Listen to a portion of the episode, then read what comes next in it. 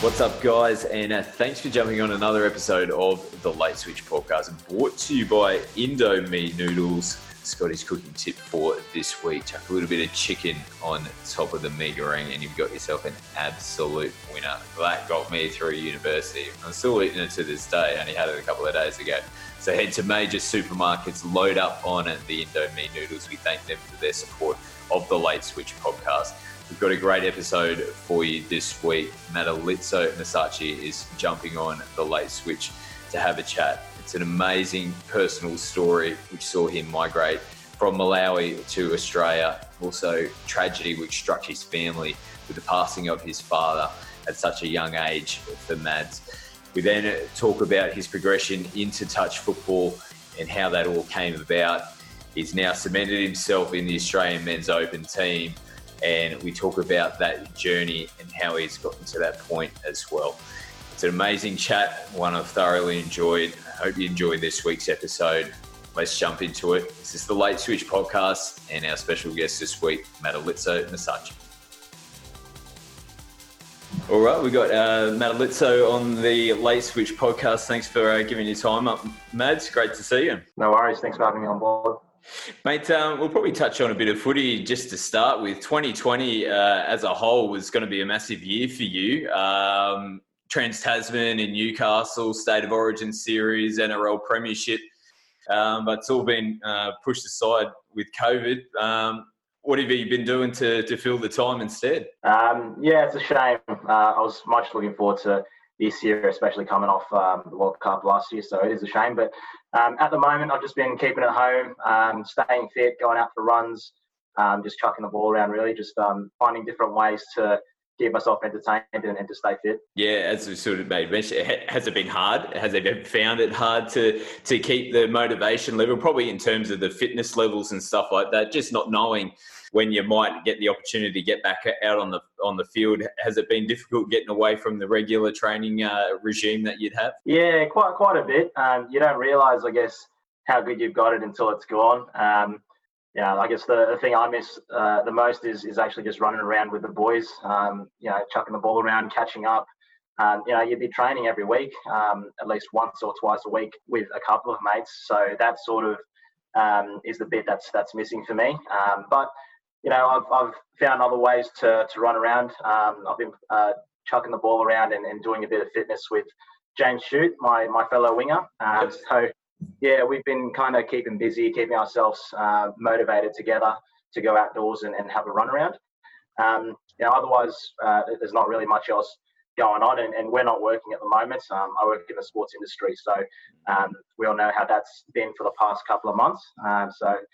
Yeah, it's mainly been me at home, keeping fit and just hanging around with Shooty. Yeah, it's been pretty tricky, mate, but no doubt looking forward to getting back out on the park, and there's some positive signs to hopefully get back soon. We'll touch on your backstory. It's quite an interesting one. A little bit of publicity as well, which I'm sure some people have seen your story, some NRL stories leading in with the NRL Touch Premiership when that got underway. So some may have heard a little bit, but a really interesting background that you've had. Mate, we'll start there and go back to where you grew up and what led you to come over to Australia. I was born in Malawi, which is in South Central Africa, in, I guess, the major city there that's called Blantyre.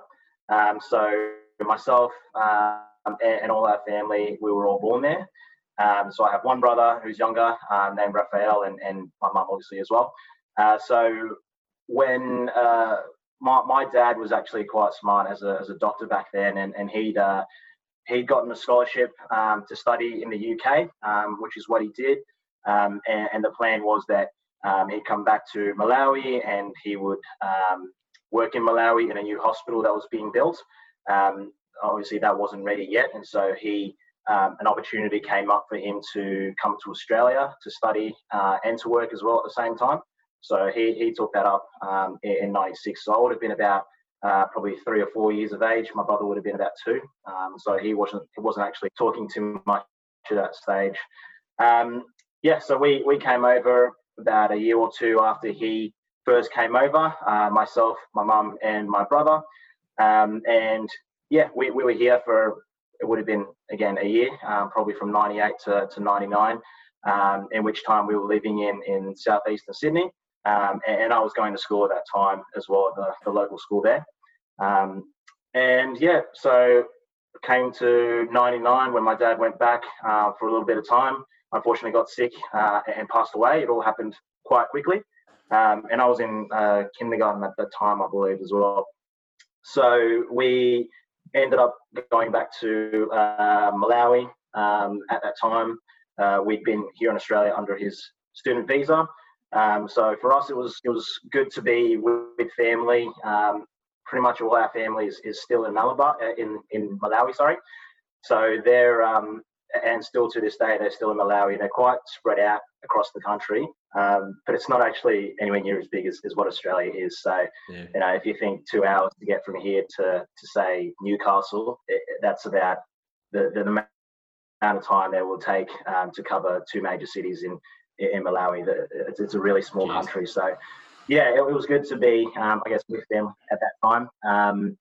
And then we were able to come back after that time as well. So, yeah.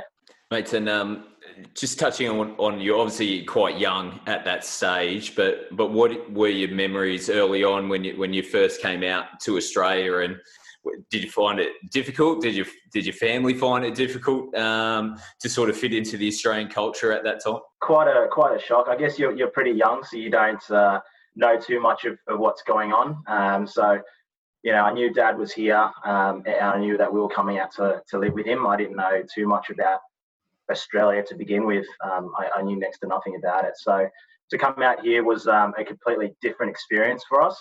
You know, when we were in Malawi, I guess the way of living is very different in that you go to school, and we were going to a Catholic and quite a well-off school in Malawi at the time, but you'd have people who were sort of well-off and other people who weren't quite as well-off, and so, you know, cars were older. Cars were not as good. Buses were completely different. You know, our equivalent of family vans were actually what we used as buses. So when we came to Australia, I remember the first thing that we saw after we got out of the airport, we actually went to Bondi Beach, and it was middle of the night too. I can't believe what time it was. Completely pitch black, and we went. We basically arrived and we were looking out on the beach, and it was the first time that I'd actually seen a beach other than the lake in Malawi called Lake Malawi. Wow. But it was legitimately the first time that I'd actually seen a beach, and I couldn't see anything. It was pitch black. So I could only hear the waves crashing over the beach. And yeah, my dad was like, if you're looking out there, that's called Bondi Beach. And I was like, oh yeah, cool. But I was like, but I can't see anything, so why are you telling me this?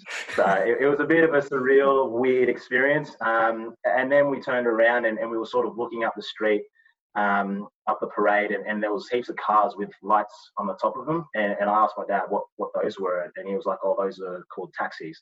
I was like, oh, okay, cool, right.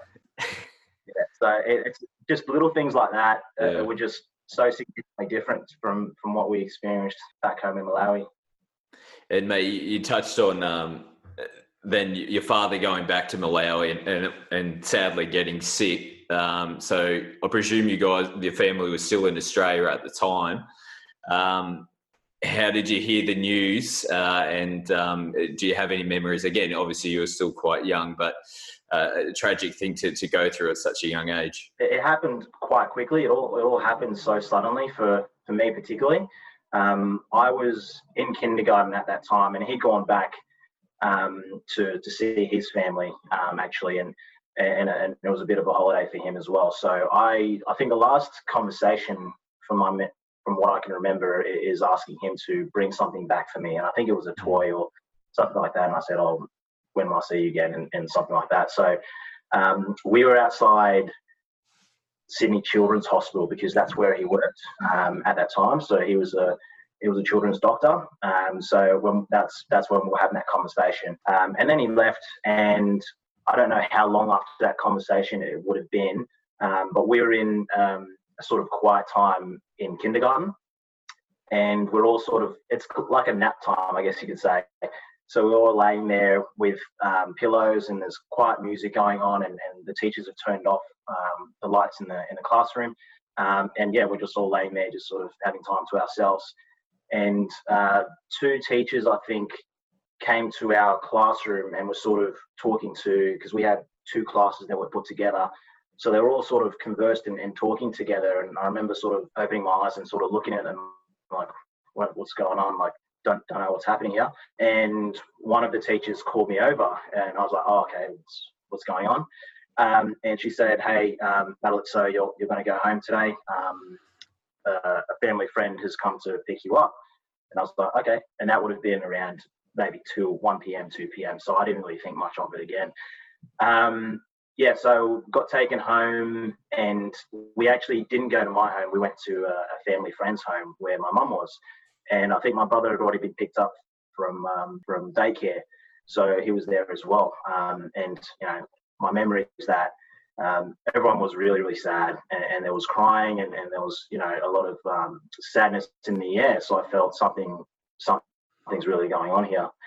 And I don't remember who actually told me that my dad had passed away, but it was just sort of that was it. Like he's gone. So the only thing I could do at that time, and my brother as well, I think for us, again, it was surreal, and you just don't understand what's going on. All we could do was hug our mum, and that's what we did. And that's all I remember of that particular time, was that, you know, he's gone, and my mum was just heartbroken, and we were too. And then everything just sort of moved into motion pretty quickly after that. I don't know how soon from that moment that we ended up getting to the airport, but I do know that there was so many family friends from school and from church who'd actually come with us to the airport, helped us pack, and wow, taken us to the airport and said goodbye as well. It would have been a group of maybe 20, maybe 30 of us, wow, who were all saying goodbye. And I just thought, hey, I'm, you know, going to be seeing you again. Like I'll be back in like a certain amount of time. I had absolutely no idea what was going on again, but yeah, all just suddenly, just like that, it was all happening. So back to Malawi for a period of time, and then talk us through. Obviously, you got back to Australia. Your mum, I believe, got a student visa to be able to do so as well.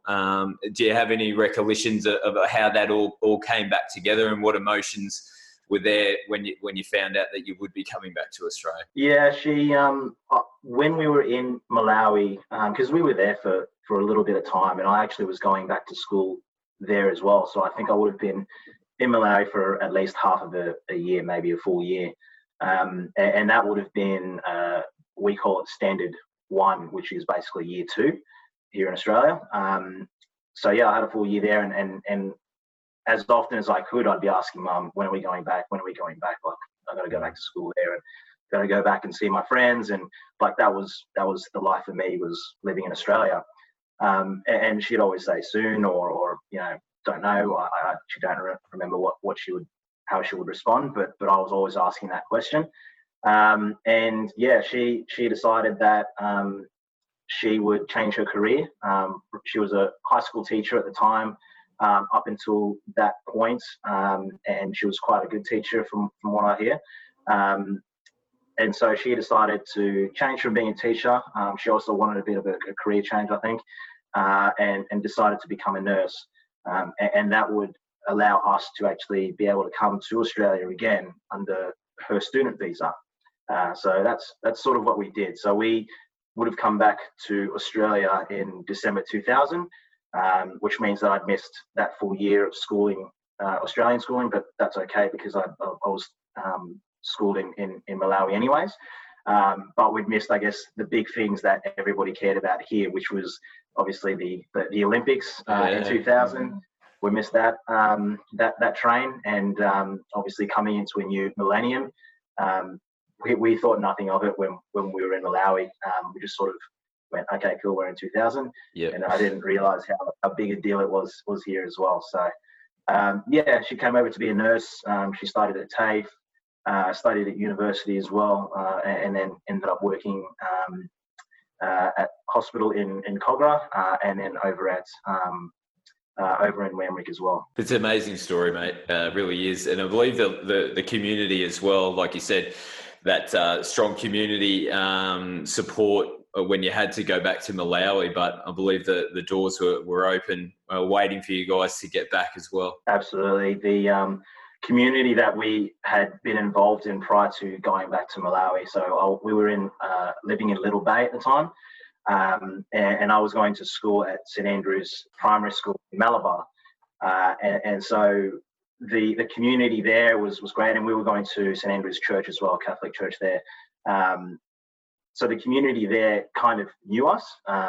We were coming from overseas, so we were kind of new to the whole Australian culture. So they really banded together and helped us out throughout the whole time. And I had friends from class who I'm still actually really, really great friends with today, who just helped us out throughout the whole process, helped us get used to the lifestyle out here, and gave us whatever advice and help that we needed. And then when obviously Dad passed away, they were there for us throughout the whole process, from making sure that we're okay, making sure that we can get to Malawi, and when it came time that we worked out a way to come back to Australia, they assisted in every step of the way for that as well, in Mum getting a visa and finding out somewhere to study and how that could all work, because it's not too easy, I guess, to come from an African country to Australia. So their help, the whole community in Malabar was absolutely fantastic, and I thank them every day, and I always think about them, and they're still very close friends with myself and my mum as well, and a few of the kids are actually in my brother's class, and so they were such great friends as they were growing up through primary school and high school. So yeah, you can never say enough thanks to the communities and the people who are out there who just help people that they don't know, and those kind of people are who allow the rest of us to be able to have a life that we would like to get, so yeah, it was just a great help from all those guys, and the priest there, Brother Pat Hurley as well, who really helped us out and get through the whole thing. So we'll probably get into your sporting side of things now. How did you get into the sport? Was it were you playing other sports as a kid growing up? I presume that you obviously had never even heard of touch football for a period of time. How did you start to get linked in? Yeah, I didn't know anything about sport. Dad was a big soccer fan. He was a Man U fan. He was absolutely passionate about it. Mum continues to tell us how he used to record every game and watch replays and replays, on video. So yeah, he was massively into soccer, but we didn't really think much about actually playing any sport. It was more so in primary school. I was, Malabar is a rugby league territory area, so it came down to 1 week where it was South Sydney versus Sydney Roosters, and that's one of the biggest rivalries in rugby league in sport in Australia. So yeah, it was quite interesting. Just 1 week we went to school on the Monday, and everyone just started going, who's going to win? South Sydney, now Roosters are going to win, now Souths are going to win, Souths are better. And I was just like, yeah, Souths, yeah, Roosters, yeah, go teams, yeah. So I had no idea what any of these sports were, or teams, or anything that the guys were talking about. But because they're my mates, I just jumped on the wagon and just went for whichever team was supported by the guys I was with at the time. So yeah, it was a really awkward thing. But I figured out that the game would be on Friday night, prime time. So I actually asked my mum and dad if I could watch it. So they said yes, and I sat down and tuned in and watched the game of rugby league, Roosters versus Souths. And it was a weird game. I mean, I don't remember anything from it, in all honesty. The only thing I can remember from that game is looking at the numbers on the screen, on the TV screen, and seeing them change every second. And I'm like, how are they scoring points every single second? It doesn't make any sense. Turns out it was a block. That was so I was just so rattled from watching that. I was like 66, 24, 66. I just thought it was the weirdest thing ever. But the Roosters won. that game. That's the one other thing I can remember from that. And so just from that one game, I decided I'm going to be a Roosters fan. Yeah. So been with them ever since. And my brother loves to copy everything I do. I really hated that he loved copying me, but now I'm glad he did. So he decided to become a Roosters fan as well at the same time that I did. Well, pretty good choice in the end, mate. Back-to-back premiers, God. I pretty much did the same thing as a kid, but for some reason I chose Cronulla. Just a bad decision in the end. Well, I mean, they got a premiership, so I mean, I'm pretty happy now. But yeah, you made a good decision at the time, I think. Anyway, so rugby league sort of focused town that you were sort of coming up in. Did from starting to watch it and starting to be a fan, did you get involved in rugby league at all, or was touch the first game? Yeah, no, rugby league was definitely the first one. It would have been. I would have been maybe 11 years of age that I first decided to play rugby league. And again, influenced by all my friends who were playing rugby league for different clubs all over the South Sydney area. So they were all trying to convince me to play. And I think the first game I ever played was actually for our school team. We played in a round robin out round Rollins Park over at Daceyville. And again, I had little to no idea of how to play. One of the classmates' dads was actually our coach, and I still remember him very well to this day. And I didn't know the rules very well. I just, I think people knew that I'm pretty fast, I guess, and I'm pretty agile. So they just plopped me on the wing, and I just played. I don't remember running the ball too much. I only remember being tackled once or getting into a tackle and being bent the wrong way and my legs just, my whole body just hurt straight away. It's just the game that everyone wants to play. But I enjoyed it at the end of the day, and at the end of the day I was playing with some mates, so I stuck by it. Started playing rugby league outside of school for Mascot and Southeastern in the South Sydney area. Managed to get into the junior South Sydney teams in under 13s, under 14s. And didn't quite make it into Harold Matthews. So I just decided, well, at that time I was in high school. So I decided to focus on my studies because that's around the time that HSC was coming through. So decided to give that up. But at the same time, in the off season of rugby league, mates and I would play touch footy. They were playing touch footy. So I decided to come along and play a little bit as well. Again, we were playing down at Daceyville from about the age of 11. So that was sort of a pastime when rugby league wasn't happening. It just kept me fit, kept me running around and gave me something to do. So I was kind of doing the two hand in hand, but, never in a million years did I think I'd be playing touch football, I guess, more professionally and at a level that I am right now. But I was playing the two hand in hand. So I guess rugby league, once I figured I wasn't really going to crack it in rugby league, I decided to give touch footy more of a go. And another mate convinced me to try out for the Gordon Cup team at Eastern Suburbs. So I went down. He's 14, I think. I was 14 or 15. And all the other guys were like in their 20s, 30s, 40s. So I was so worried and so scared. But again, they passed me the ball and I just ran through everyone. I was lightning quick at that time. So they were amazing. They were like, we got to get this guy back. So that sort of took off the touch football career for me. I'd been playing Junior State Cup in between that time from 11 till about 14, 15. And then I guess when I started playing Gordon Cup is where I sort of thought, played a little bit more seriously.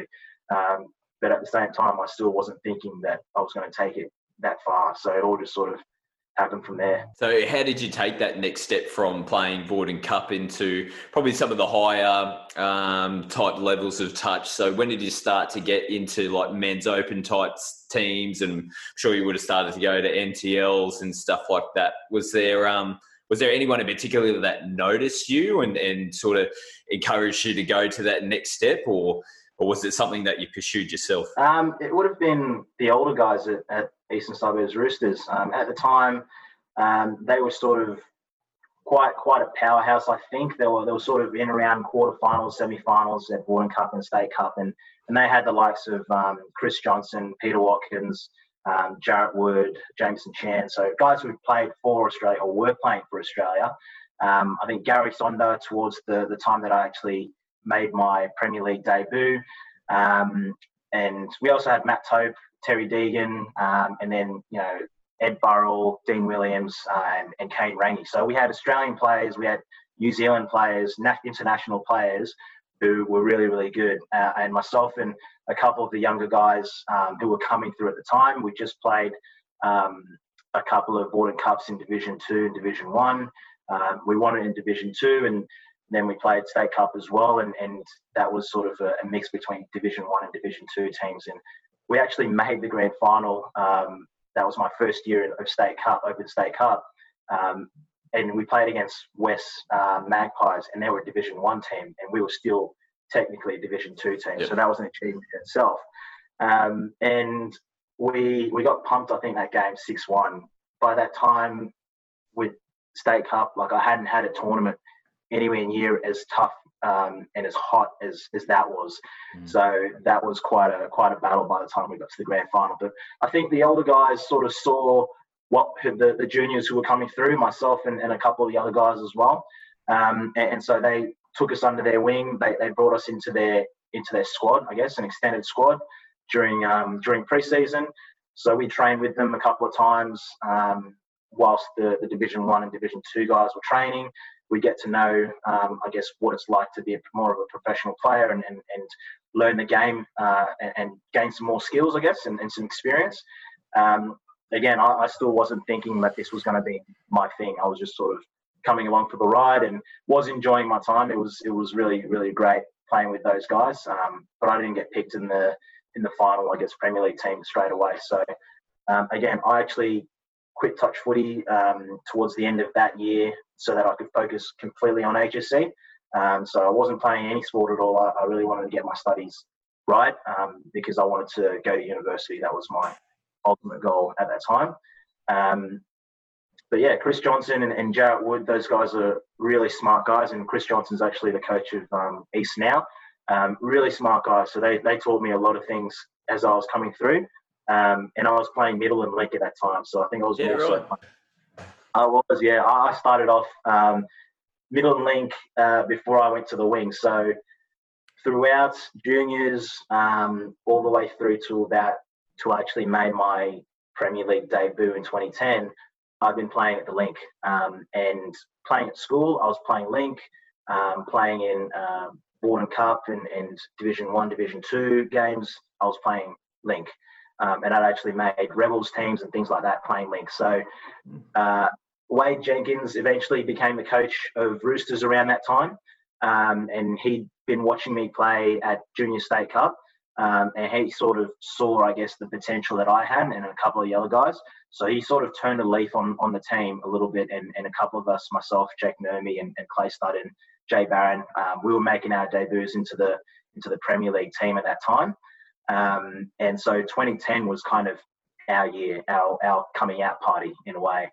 So when Wade said, I want you to play Premier League, I was pretty excited. I was like, oh yeah, I finally made it, because I haven't made any teams before. I've made Rebels teams, obviously, but no sort of junior international teams. I hadn't made any sort of state teams. I never made CCC or anything like that, much to my disappointment. So when Wade said, mate, I want you to play Premier League, I was like, yeah, awesome, can't wait, let's go. And then he was like, but I want you to play on the wing. Wow. And my emotions were just through the roof. I was so disappointed and sad. I didn't quite understand, you know, why he would put me on the wing when I my whole career played in the link. But I said, fine, all right, I'll play on the wing. So 2010 is when I sort of played on the wing for the first time, and that was when I made my Premier League debut. And lo and behold, that was one of the greatest years that we've had, I think, in Premier League. We won the Warden Cup State Cup double with the likes of Matt Taupe, Deegs, Dean Williams, Kane Rainey, all those guys. So that was quite a journey in your first year. I want to just touch back on that conversation that you had with Wade about making their transition. You said how disappointed you were at that stage. Was there any specific reason that he said? Obviously, it's worked out for you in the end, so you could almost put it down to him. I'm sure he's claiming that he's made you one of the best wingers in the world at the moment. But why was it specifically that disappointed you? I'm probably sort of touching on this from maybe a young kid that's listening in. There was always this old stigma about, if you got picked on the wing, you know, you were probably the last ones picked in the team. It's really not the case anymore. The wingers are the first players picked in the team. But what were the emotions going through you, and what was the decision behind him making that change? Yeah, definitely. Definitely was disappointed and probably a little bit angry and sad that I, you know, he was putting me on the wing. And at that time, just like you said, no one really thought of a wing as a great position to be in. You're just sort of that guy out there on the sideline who's got to hold his wing and just catch the ball, and that's all the job was. And I wasn't interested in that. Playing for school, I'd been playing at Link, and I was, in my mind, I was killing it at school. And we went to the CCC tournament, and I thought I'd kill that as well. And Stevie Roberts was actually the coach of the CCC team, so he was there as a selector, and you know, I thought I'd done really well and didn't end up getting selected in the team at all, so I was just disappointed. Link had always been my position, and I wanted to play Link. And so when Wade told me that he wanted me to play on the wing, I was like, well, why would you do that? Like, you've literally watched me play at Junior State Cup like a few months ago at Link. That's my spot. I want to play Link. But the way that he worded it was actually really encouraging and quite smart in the way that he wanted me to develop on the wing, understand the game. In his mind, and probably he was right, I wasn't quite ready to make the step from, say, juniors, under 17s, under 18s, where it's quite easy to score tries and, you know, the game's a lot slower, coming into an Opens program, especially a Premier League program.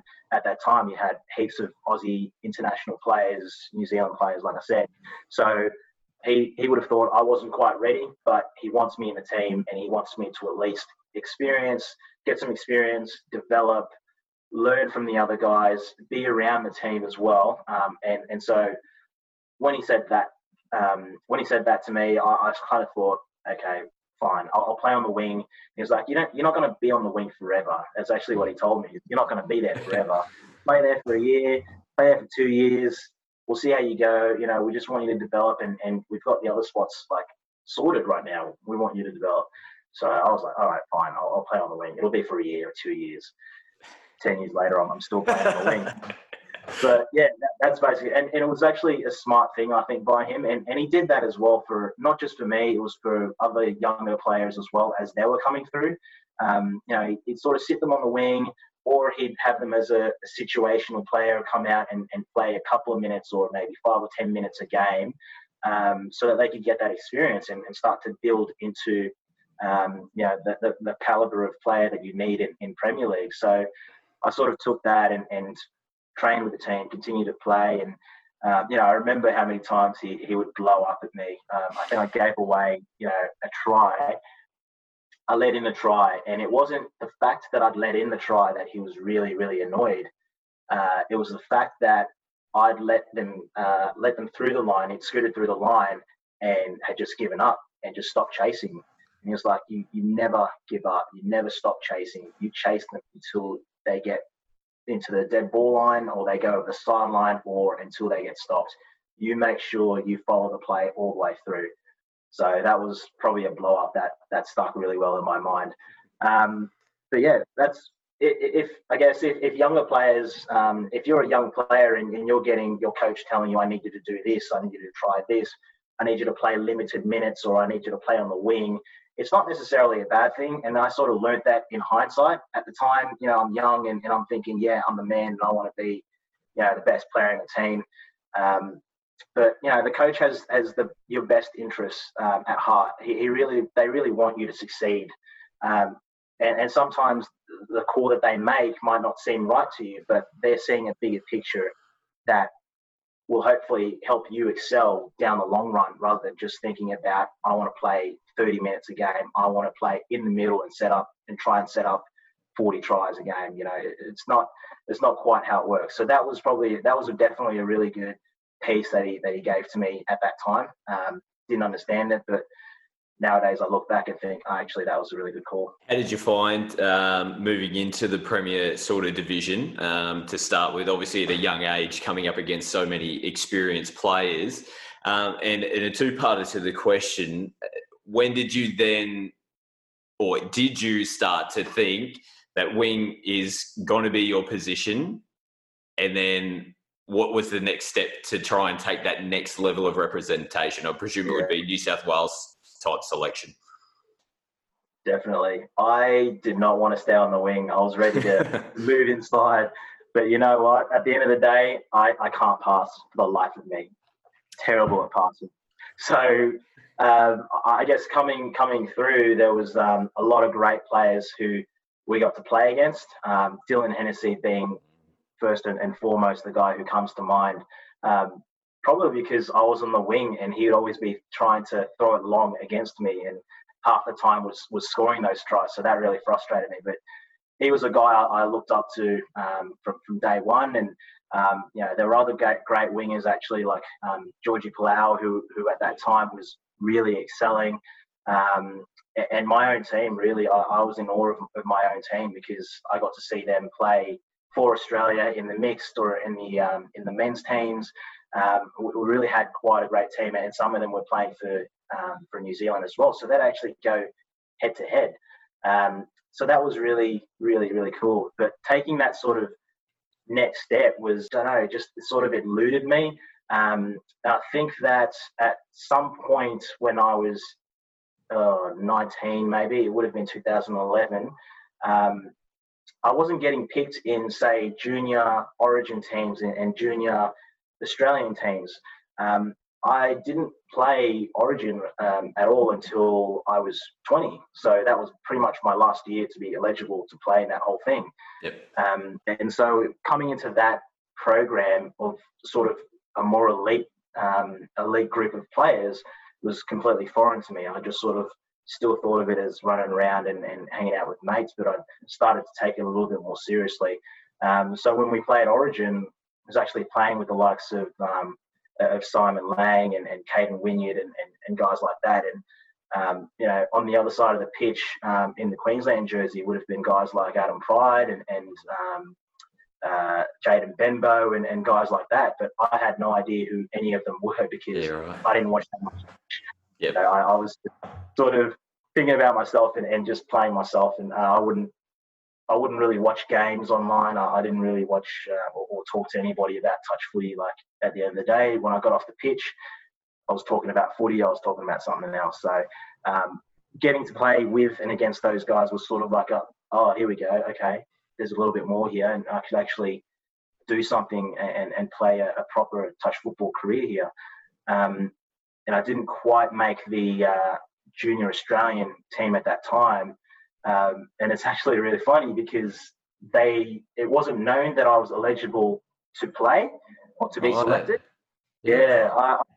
Paul Spear was the coach at that time, and Michael Musa was the assistant coach. And this was, again, sort of the last year that I was eligible to play. So I played against West Magpies quite often when I was at East. And, you know, Tony Trad and Paul Spear and all those guys were around at that time, so they'd seen me play juniors and for East and things like that, but it wasn't yet known, I guess, that I was eligible to play. Firstly, that I was young enough, and maybe it was because it wasn't known that I was permanent resident in Australia or something like that, so didn't really know. But Chris Johnson was the one who said, he said to the coaches, why haven't you even picked him in the squad? Like, all good if you don't pick him in the team, but why is he not even in the squad? And so I think that's sort of what, I guess, turned on the light bulb for everybody who had seen me play, to go, this guy actually can play for New South Wales. He can play for Australia. Okay, well, let's have a look at him. So I'd missed all the training, all the selection camps, I guess, for the Australian team. But Sweezy actually called me when I was at uni games in Tamworth, and he told me, well, Chris Johnson actually called me first and said, mate, they're going to have a look at you. You'll probably get a call soon. So I just want to let you know that you're in the running. And I was like, oh, thanks so much, mate. Like, I really appreciate that. And then CZ called me not too soon after, saying, mate, we didn't know that you could have made it. Yeah. So I was like, oh, it's all good, I guess. All good. And he said, mate, unfortunately, we've already had the training camps for the squad, but we're going to be at the State of Origin in 2012. We're going to be there. We're going to watch you play. We'll keep an eye on you. Just do what you've been doing. I've seen you play in Borden Cup, so I kind of know who you are. So just go out there, do your thing, and you know, hopefully we'll see if you get picked. So managed to kill it at Origin. I think we beat Queensland 3-0 actually. 3-0, yeah. 3-0. Yeah. So that was sort of my first exposure to a high level of touch footy, and we killed it 3-0. And all I'd been told really was that the Queenslanders love to throw it long. They love a long ball. So I thought, sweet, long balls coming all day. Cool. I'll play a bit loose and hang out there. Lo and behold, they were throwing it left to right, long balls all day, and I was just either picking them off or making the touch easy. So I was like, yeah, sweet, got this in the bag.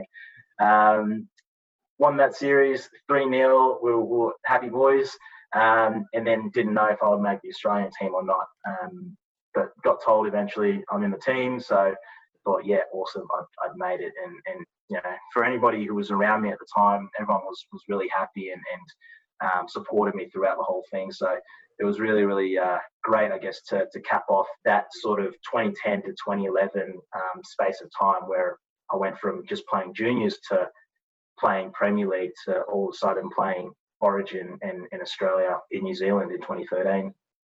What did that mean to you, mate, to get the Australian jersey? Obviously, we've touched on where you've come from and how you've got there, but what did it mean to you to represent what is now, well, I was going to say your adopted country, but for us, it's your country now. It's your country. That's who you're representing. What did it mean to get the green and gold? Australia is my home. You know, I'm an Australian citizen now. I wouldn't think of life being any different than what it is now.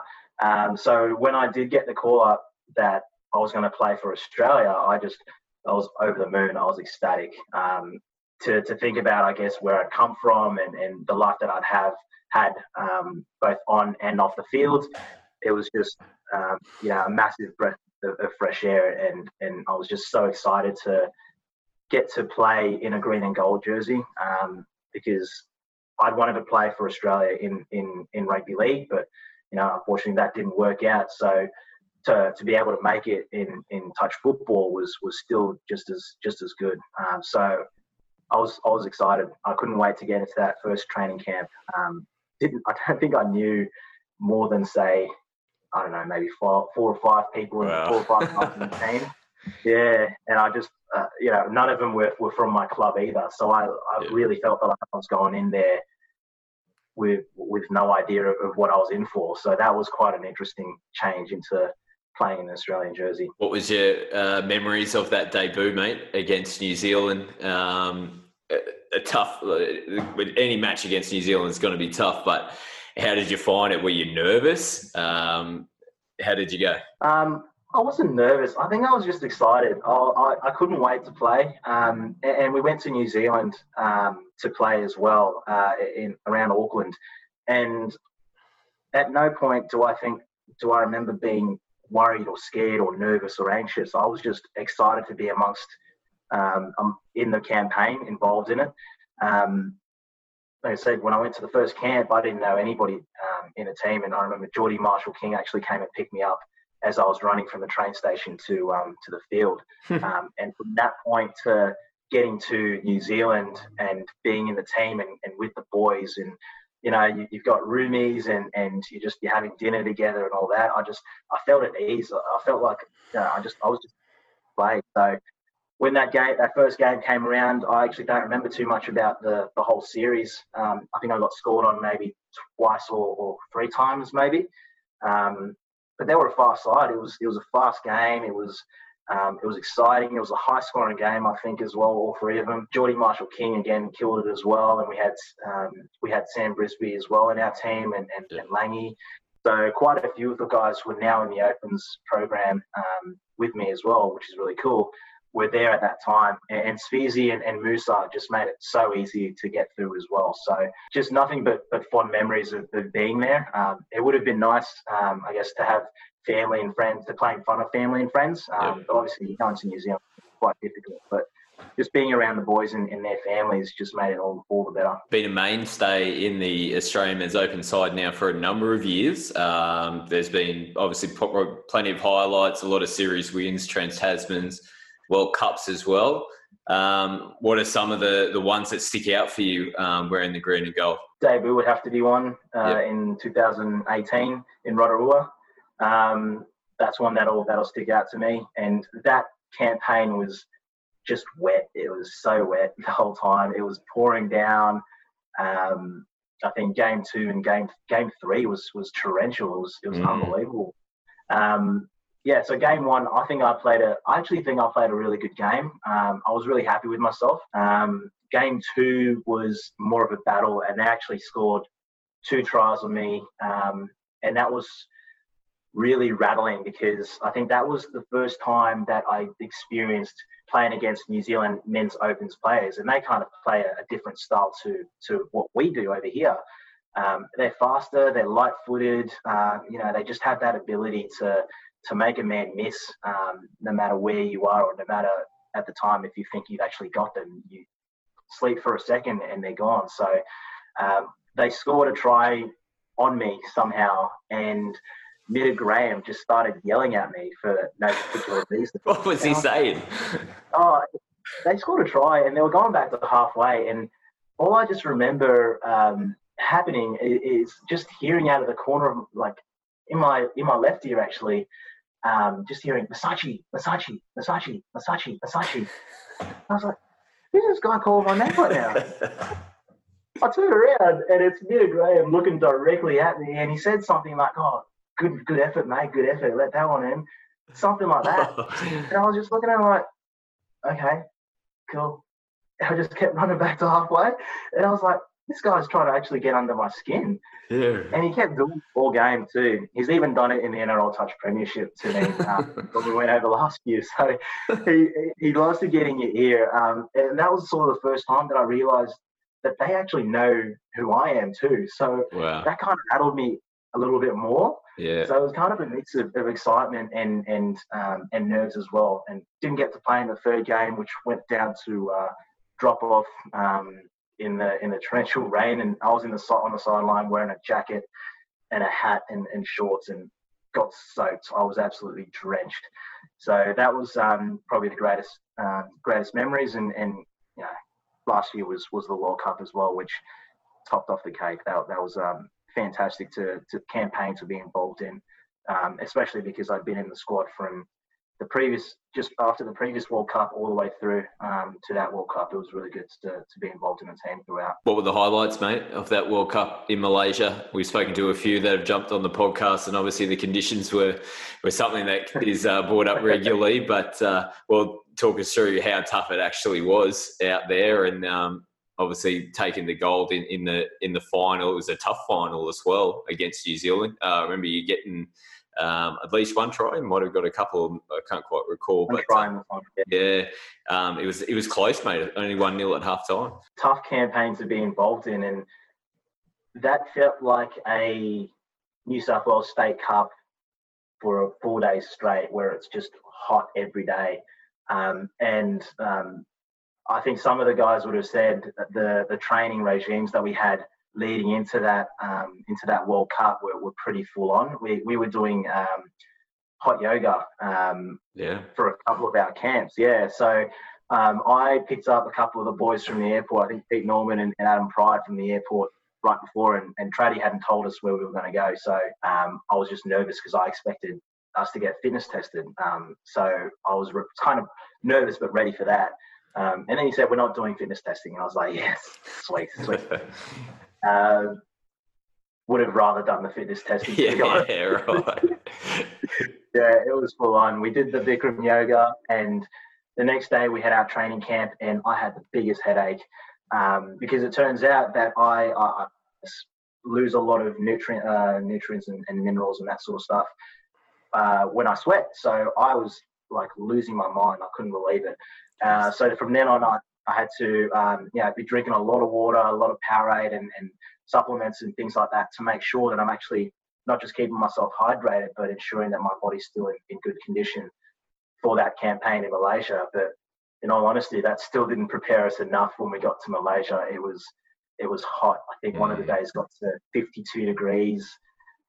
Luckily, we weren't playing at that time that the thermometer was saying that, but it was an up and down week of hot weather to rain and lightning storms.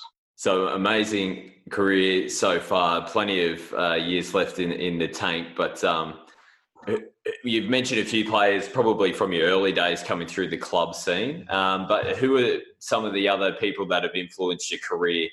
And probably if there's anyone specifically that have developed your game on the wing at a high level, but any players or coaches that have really had a massive influence on getting to where you are right now? Yeah, there's been a few, as there would for any sort of player in my position.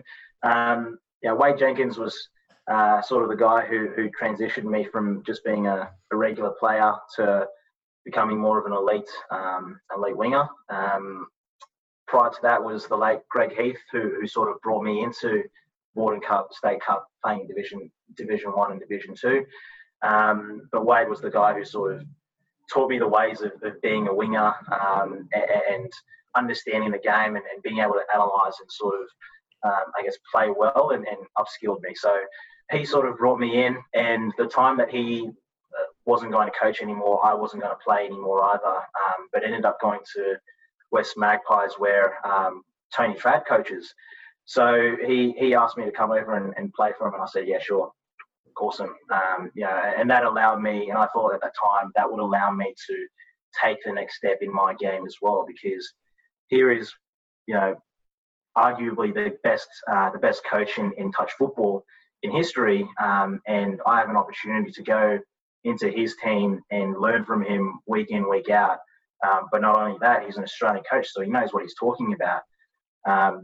I thought, yeah, sure, that sounded like a great opportunity. So went over to Wes, and he just let my game excel. I just took the next step in my career from that point as well. I didn't think that I could get better, but I got so much better under him as well, and I can't thank him enough. Speezy was there at the time as well.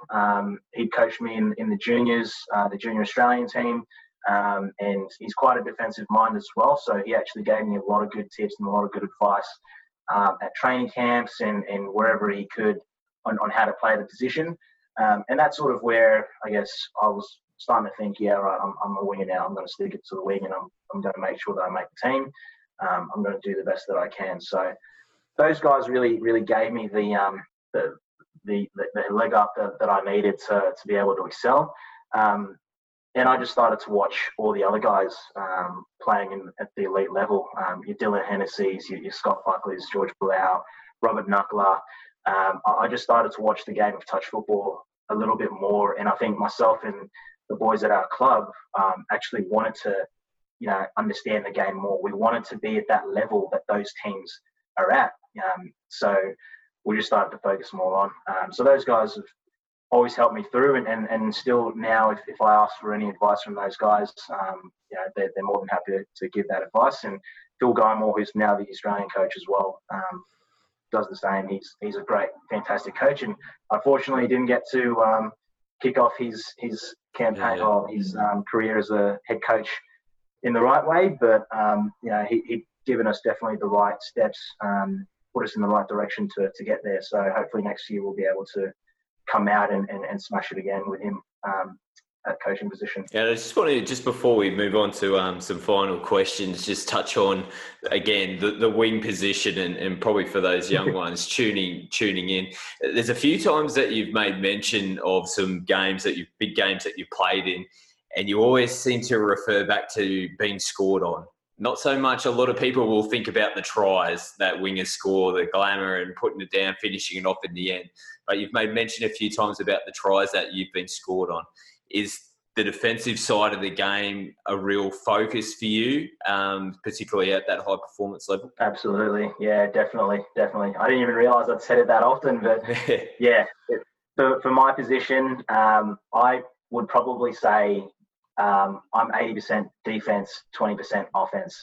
Wow. And that's not because, you know, when you're attacking, obviously you're on the wing, so you don't see the ball. That's not the reason at all. It's more so, and Trad has been someone to instill this into every player he coaches, is that you should be focused on defense. You know, if you stop a try here, who knows what will happen down the other end. So for me, the most important part of my game is defense, is stopping as many tries as possible. Kind of like a goalkeeper in football, in that you want to have a clean sheet. You want to have not let in any tries on your wing, or not be at fault when there is a try scored. And that's just not saying, you know, where there's one play and you forget to get up and they throw it long over your head and they score in the corner. It's like, you know, maybe a touch or a couple of touches ahead. Maybe I should have been in a better position to be able to stop that try down the track. Maybe I was out of position at halfway when there was something on, and then I got caught out because I'm still trying to get back onside from that one mistake back up the field. Maybe I didn't have the right position from there. So I tend to focus a lot on defense, and rightly so, I guess, because for a winger, from a winger's perspective, you kind of have to cover two players in the space of maybe 20 metres sometimes, maybe 15 metres. You know, there's a lot of the field to cover. So it's really important for me to be able to understand what's going on inside me and to be able to stop those tries, because at the end of the day, you can still win 1-0, you know. Yep. But winning 10-9 is not quite as good, because you're still making mistakes down the other end. So yeah, for me, it's a really big focus, and I know that, you know, you still score tries as a winger, and it's important to make sure that you finish those tries. But you know, not many people talk about the tries that have been scored. They talk about, oh my goodness, how good was that knockdown? Oh my goodness, how good was that chase down? Or how good was it when it was 2-on-1 and you managed to cover both of them in the space of 10 metres? Like, how do you do that? That's what people talk about, and that's the important part of being being a winger. Yeah, it's great insight, mate. Yeah, really important aspect of the game for sure. All right, we'll finish with a few random ones for you, mate, to finish off. Appreciate you giving up as much time as what you've had. Who are some of the funniest teammates that you've had? There's a few. I would probably say James Shute. He's a pretty funny bloke. And the mustache, he's got a great tash going at the moment. Gee whiz. yeah, he's still got it too.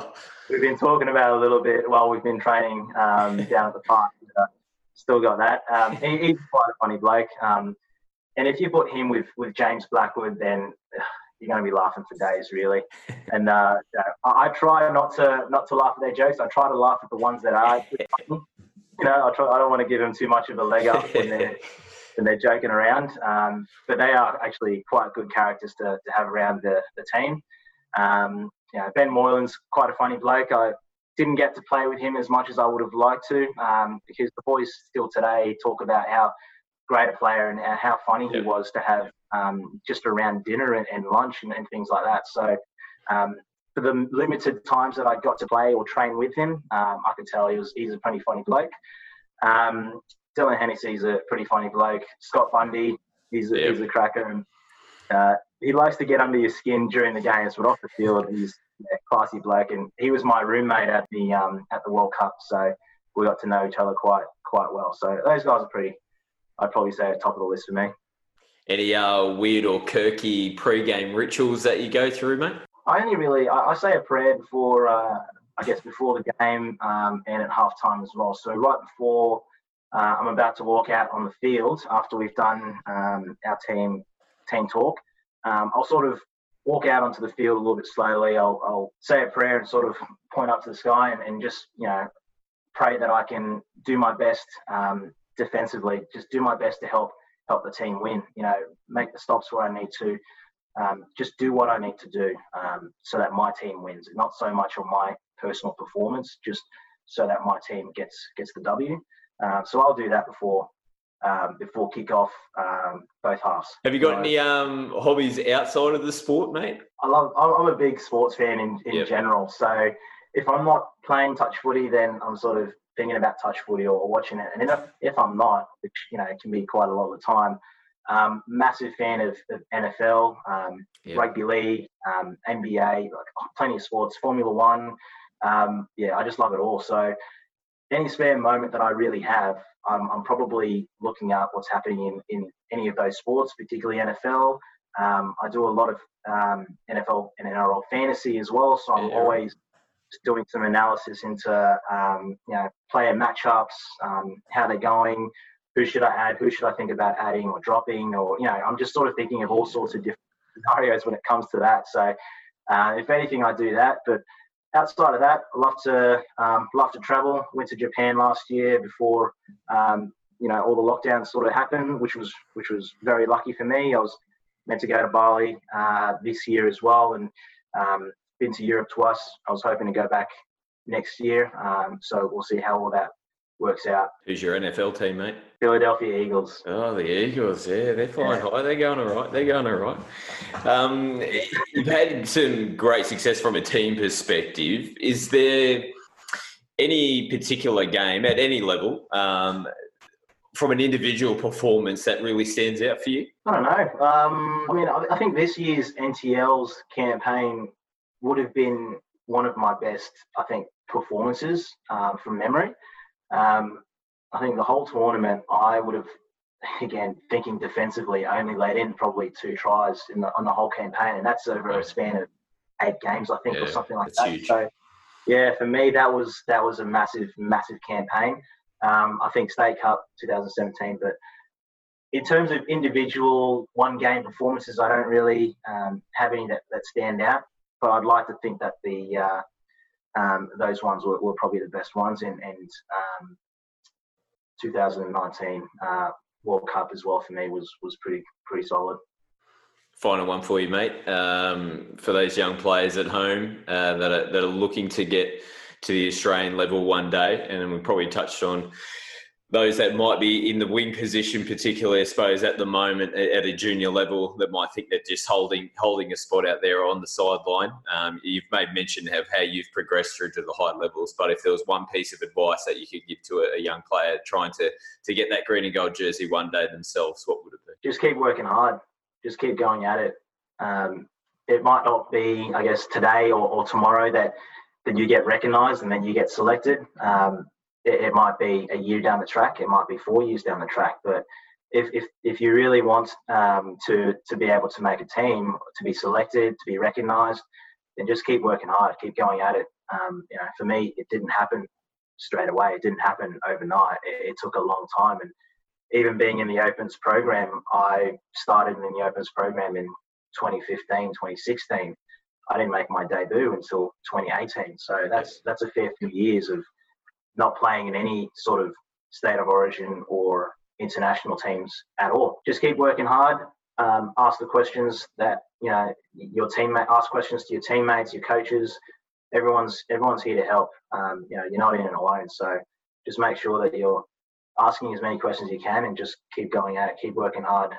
At training and even in your own time as well, put in the extra work. Well, Mads, can't thank you enough for the time that you've given. We've gone well over an hour here, but an amazing story, amazing life story of how you've gotten to where you are, and just your achievements in the sport as well. Only just the beginning for you. We look forward to seeing your career progress at the national level for Australia over the next few years. But thanks for jumping on the podcast. No worries at all. Thanks very much for having me on board.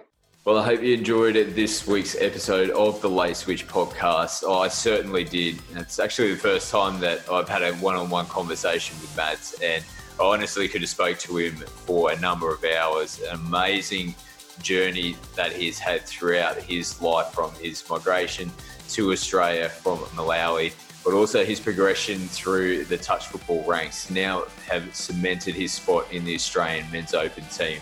Still got plenty more years left in him as well, and I personally thoroughly look forward to seeing his career progress in the green and gold jersey. But stay tuned, we have plenty more guests coming up on the Late Switch podcast. Stay tuned to Touch Football Australia's social media pages for further information on upcoming episodes. But until next time, my name is Scotty Matt. Stay healthy, have fun, and love the game. Peace.